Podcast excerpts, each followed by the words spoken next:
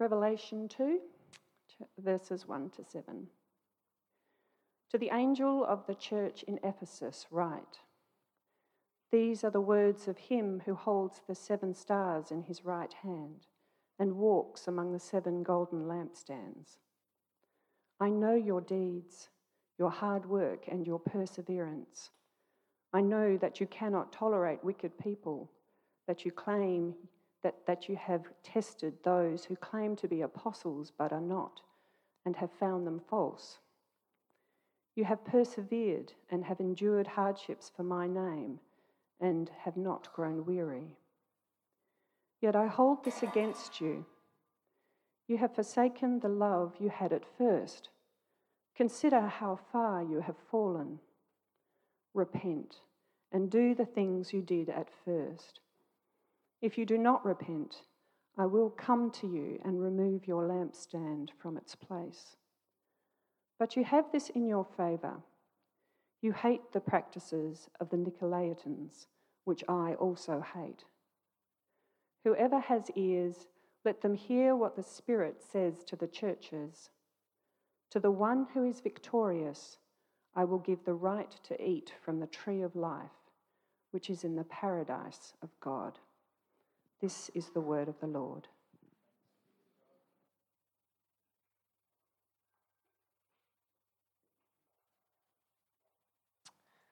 Well, good morning, church. Oh, you recognize me. I'm wearing long pants. Yes, if you don't know me, my name is Mitch. I am one of the apprentices here, and it is a huge joy and a big blessing to be able to bring you God's word today. If you do have your Bibles with you, it'd be handy to keep them open at Revelation chapter 2, looking at verses 1 to 7. For the last few months, we've been looking at Ephesians, a letter that has been written by the Apostle Paul to the church of Ephesus, roughly around 60 AD. Now, the purpose of this letter was to remind them of God, of Jesus, of their calling. It was also to instruct and encourage them in their faith and in their Christian life. We've been able to look at these instructions and see these reminders and be encouraged ourselves. But wouldn't it be amazing if we were somehow able to see how the Ephesians went? To go ahead in time, starting at 60 AD, so still back in time for us, but forward in time for them, maybe sometime around 95 AD, to see if they actually listened to Paul. Man, if only that were possible. Wait, did someone say that we can do that? That's what we're doing today? What? That's right. By using the power of the written, recorded word, we get to jump ahead about 30 years to the book of Revelation, where we will get to enjoy a segment of Where Are They Now? Or Keeping Up with the Ephesians. I couldn't pick between the two. All right, let's set the scene for our passage. The Apostle John has just been exiled to the island of Patmos due to his Christian missionary activities. Now, this is where John has a vision of Jesus, and Jesus shows and tells him things, and he instructs John to write them on a scroll and to send it to the seven churches.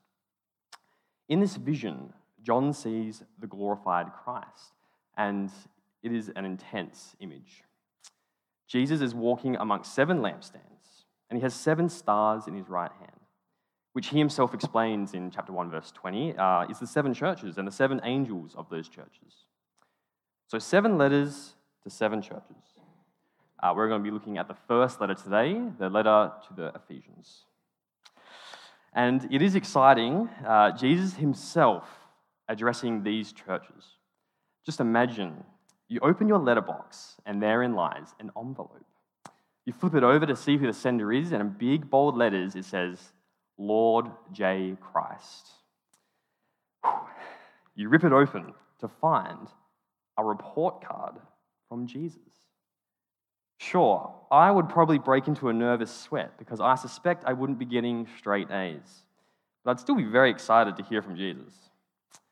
Now, these words, like all words from Jesus, are precious treasure. Not only are his words relevant and specific to the churches that he addressed, but we can see our churches in these letters today also. in verse 1, Jesus instructs John to write to the angel of the church in Ephesus, and then describes himself as the one who holds the 7 stars in his right hand, and the one who walks among the 7 golden lampstands.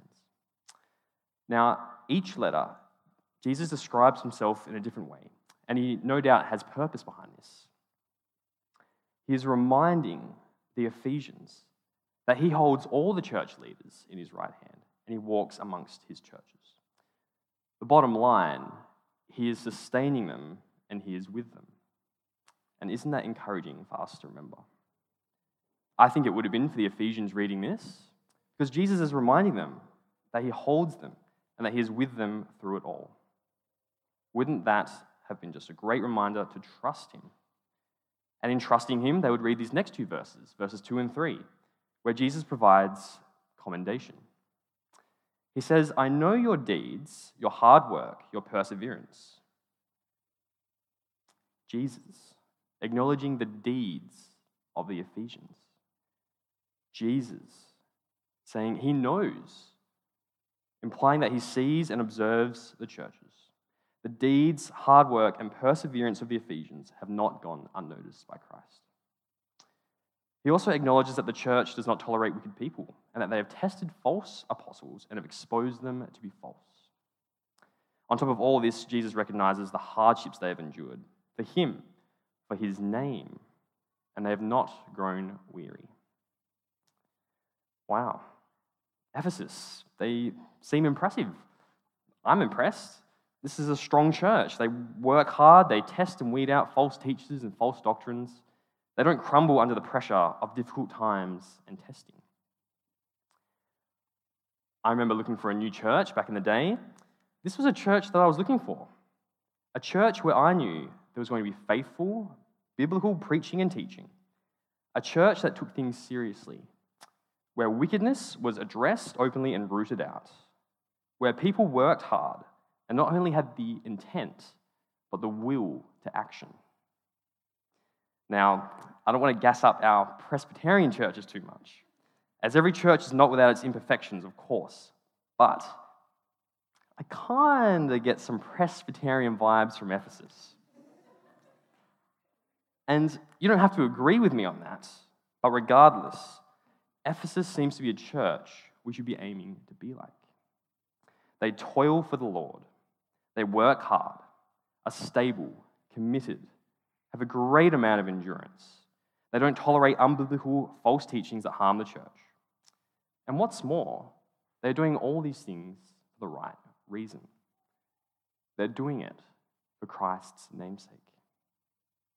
And we as a church and us as Christians should be aiming to work and toil harder, endure longer for the Lord. Not because we want him to save us, but because he already has. I'll say that again because it is an important distinction. We should be aiming to serve the Lord more. Not because we want him to save us, but because he already has saved us.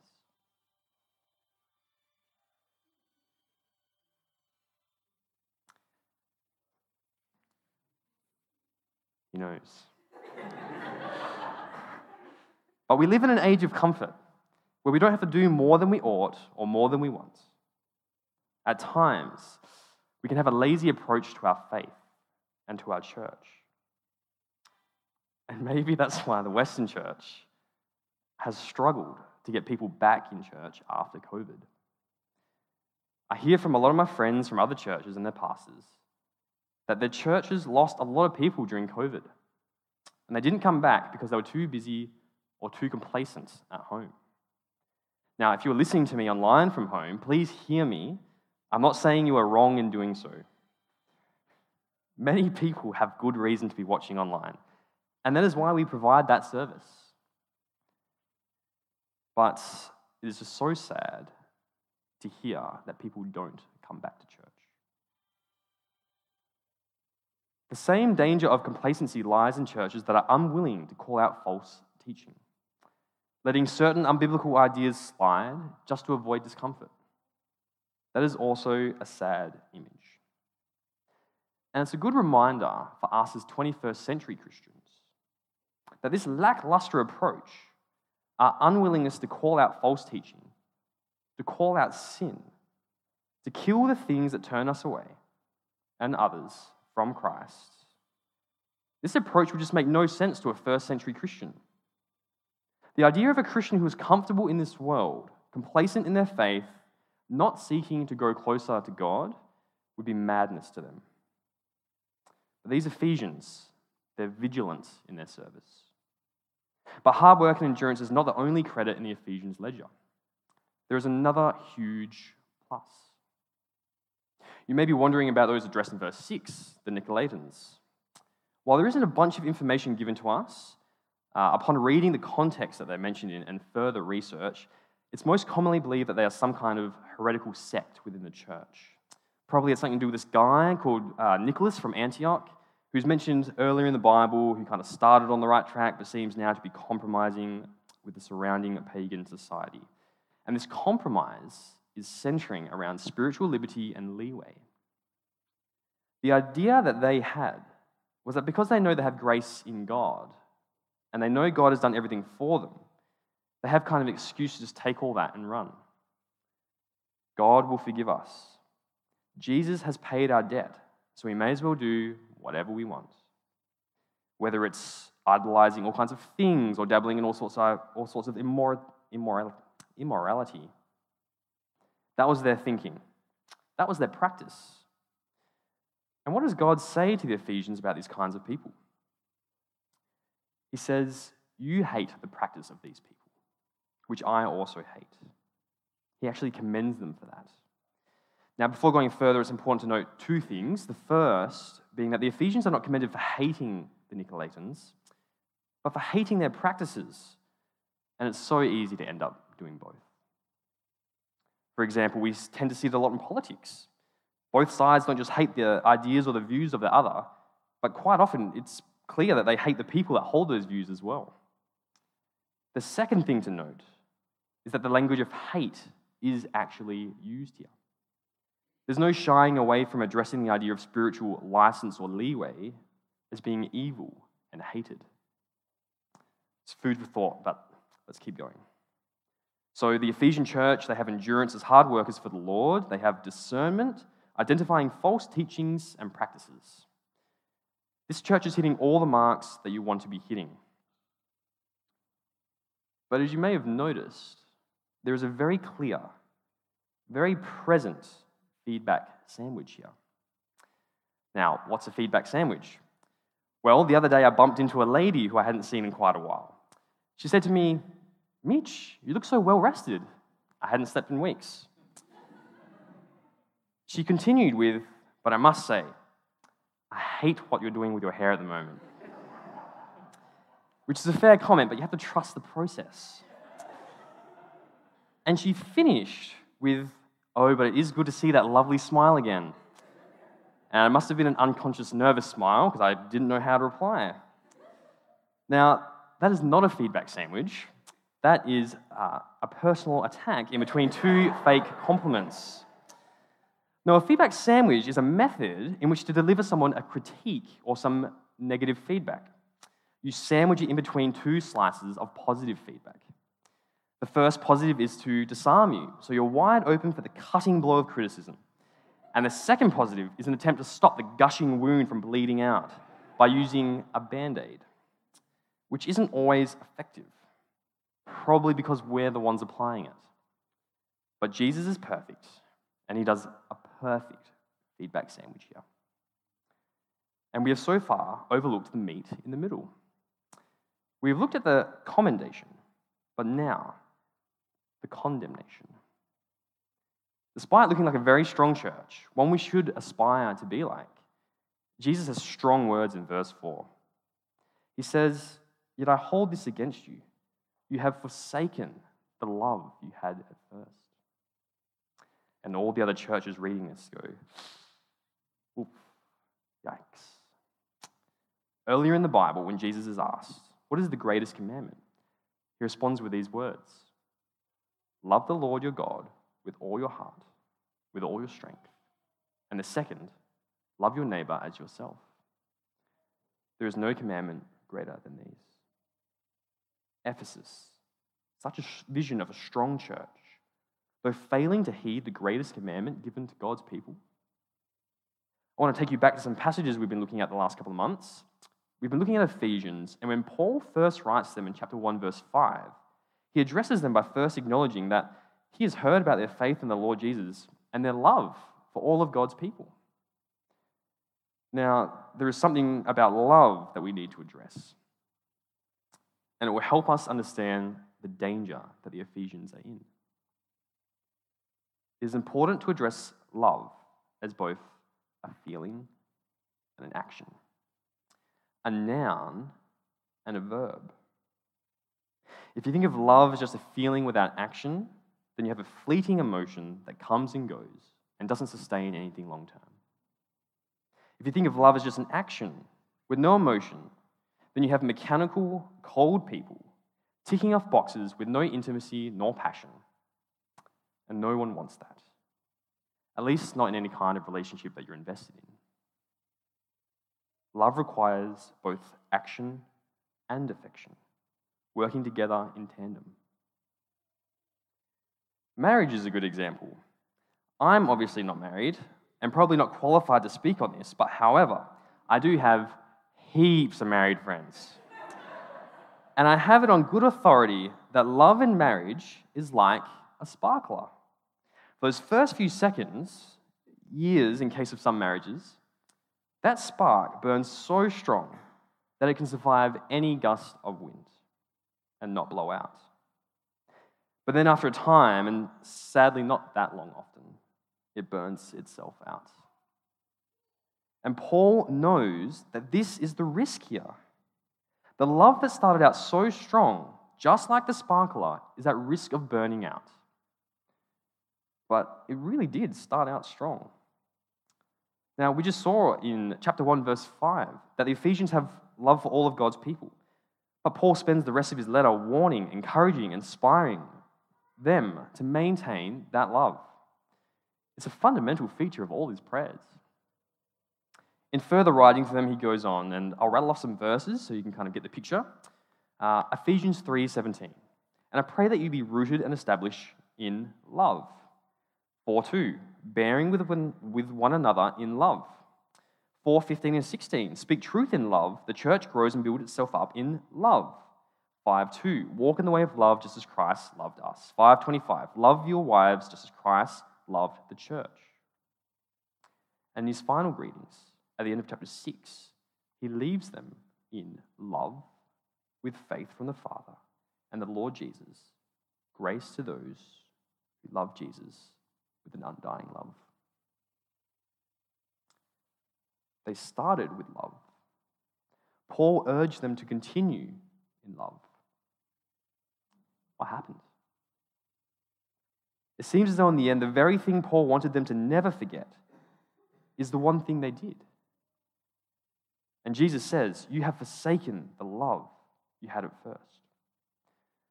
Now, in 1 John, it says, God is love. Whoever lives in love lives in God, and God in them. And by implication, if you do not live in love, you do not live in God, and nor does he live in you. Do you see now how grim and dire this condemnation is? The gravity behind this rebuke. Let's take a step back and assess what we have in front of us. We've been presented with these two images that seem to contradict each other. We have this one image of a church seemingly doing all the right things, but also an image of a church without love. But they're the same church. How can this be? If they don't have love, then why are we seeing them do all these good things, and what for?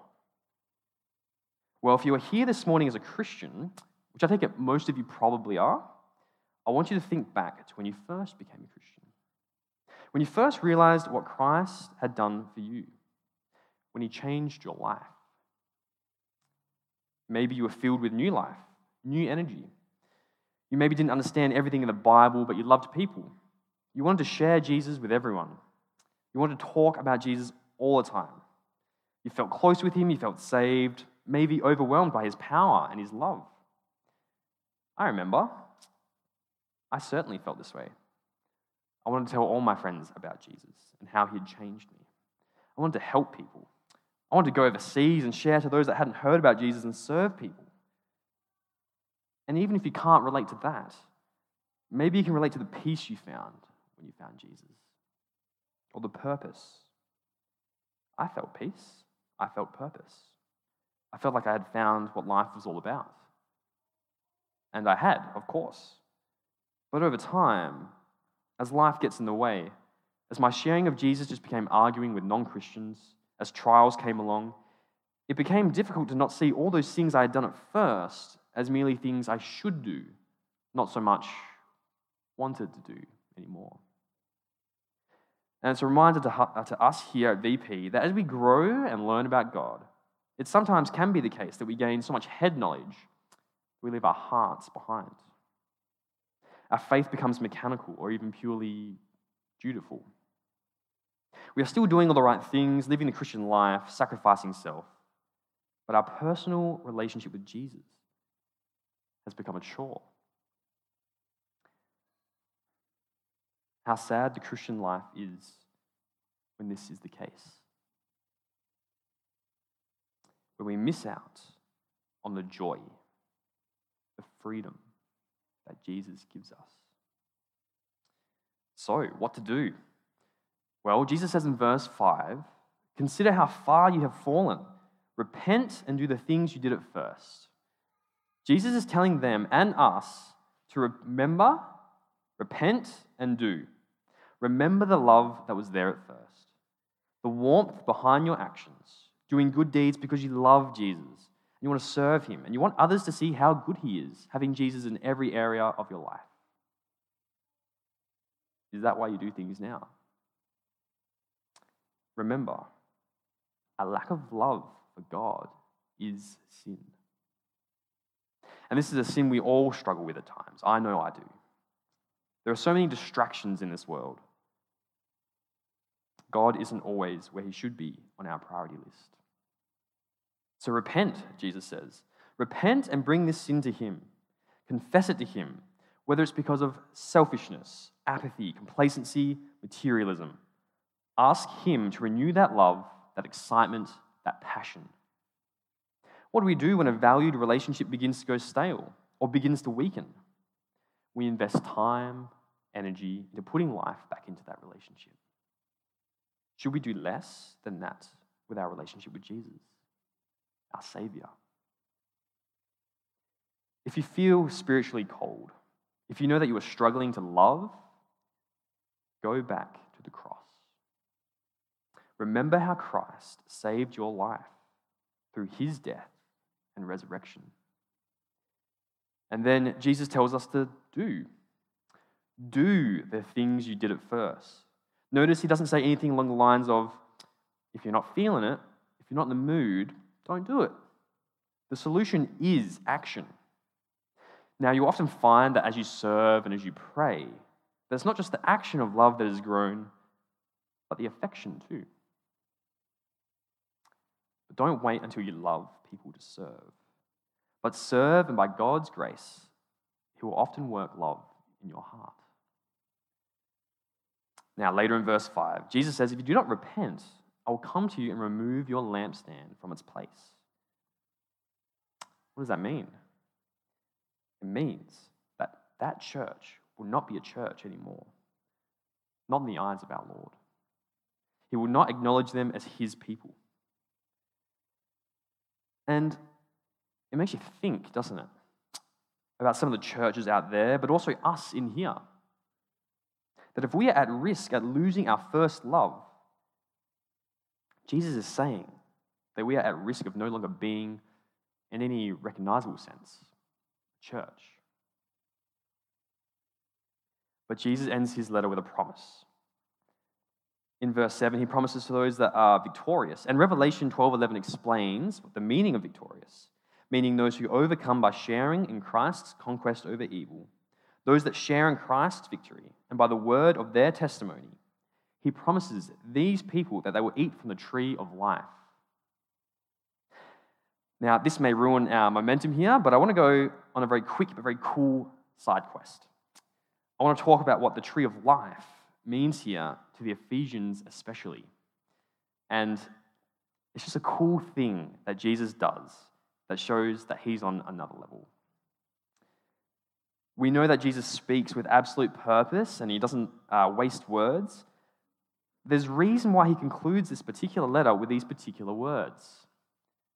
And I feel that the mention of the tree of life is intentional. Why? Well, the Temple of Artemis in Ephesus was built on the site of an ancient tree shrine, a date palm tree.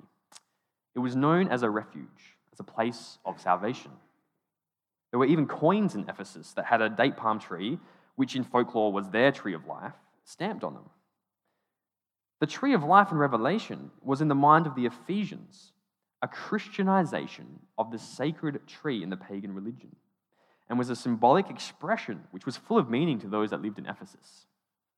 Because to them, the tree had always been seen as the seat of divine life and the bridge between divine and human nature.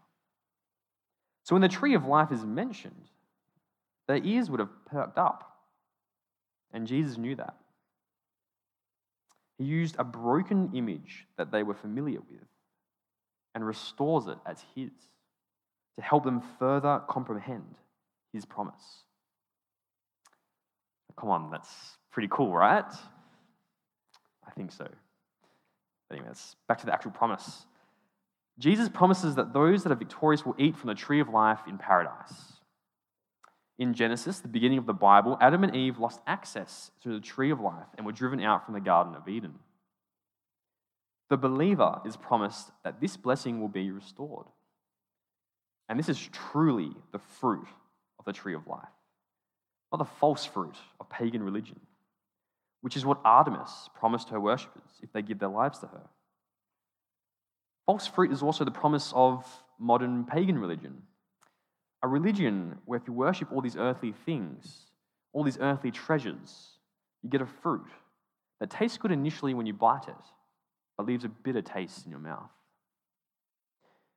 You may be here today and have tasted the bitter fruit of what the world offers. Something you know that is sweet initially, but becomes bitter, and you are left unsatisfied, wanting more. And can I say to you, it is not for no reason that the Bible says, taste and see that the Lord is good. His ways are good and perfect, as are his promises. And the promise of eternal life in the paradise of God is ours, through the cross of him who died and rose again. I'll leave you now with an image of the paradise of God. This reads from Revelation 22, verses 1 to 5. Then the angel showed me the river of the water of life, as clear as crystal, flowing from the throne of God and of the Lamb down the middle of the great street of the city. On each side of the river stood the tree of life, bearing 12 crops of fruit, yielding its fruit every month. And the leaves of the tree are for the healing of the nations. No longer will there be any curse. The throne of God and of the Lamb will be in the city, and his servants will serve him. They will see his face, and his name will be on their foreheads. There will be no more night. They will not need the light of a lamp or the light of the sun, for the Lord God will give them light, and they will reign forever and ever. Let's pray. Heavenly Father, we thank you for sustaining your church and your people. We thank you that you know us better than anyone, including ourselves. Give us what we need so that we may toil for your namesake. Please give us wisdom in teaching your word, as well as discernment in testing it. Help us to not grow weary as we live for you, but draw us in to have rest in the peace that you offer. Lord, let our love not grow cold, but may we stand firm in love till the end, by your will. We pray that we'll come to you in repentance, so that we may keep partaking as your church. Let our eyes not fall away from you, Lord, so that we can share in your victory, so that we can eat from the tree of life, enjoying your presence forever in paradise. Amen.